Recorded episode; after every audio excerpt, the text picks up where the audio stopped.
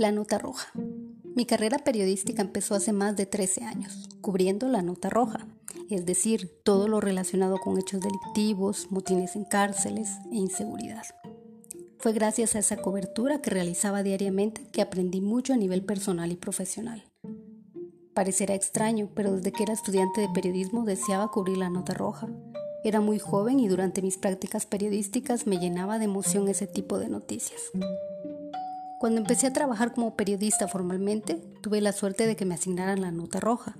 Este contenido dependía de mí, de lo que veía y de lo que interpretaba. Tuve la suerte de tener como editor a Mario Cordero, quien era riguroso y exigente, pero al mismo tiempo me, me orientaba y era comprensivo, un buen mentor y guía. Gracias a la combinación de las cualidades de Mario Cordero como jefe y editor, logré dar pasos gigantes en mi carrera profesional. Todas las mañanas sabía que él me pediría contenido propio y relevante. Eso demandaba de mí esfuerzo y dedicación.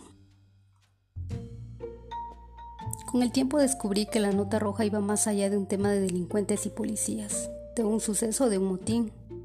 Gracias a la nota roja aprendí a investigar y también comprendí la importancia de acercarme a las personas respetuosamente, a los deudos, a las mujeres víctimas de violencia y violación sexual a jóvenes en conflicto con la ley penal, adultos acusados por un delito y a otros. De la nota roja también aprendí a autoprotegerme, evitar acercarme a un sindicado que podría reaccionar con un golpe en mi rostro. Aprendí a cuidarme de los ladrillazos en una manifestación, de los insultos y acoso de grupos delincuenciales, de palabras oeces, de violencia contra la mujer. Aprendí a cuidarme, a no caer en un barranco y fracturarme. Después, cuando empecé a investigar, cambió la forma y cantidad de riesgos y amenazas, pero también trabajé para fortalecer mi resiliencia. Aprendí que el grupo de periodistas de Nota Roja, que todos los días están cerca del dolor del prójimo, es el más solidario.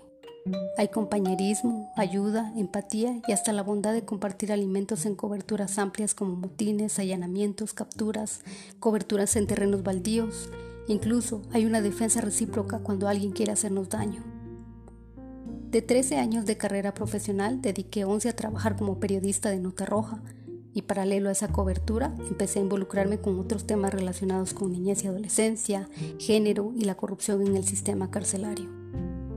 Necesitaba crecer como profesional y por eso busqué espacios de profesionalización a través de la aplicación de becas y capacitación fuera de Guatemala que hoy siguen fortaleciendo mis capacidades.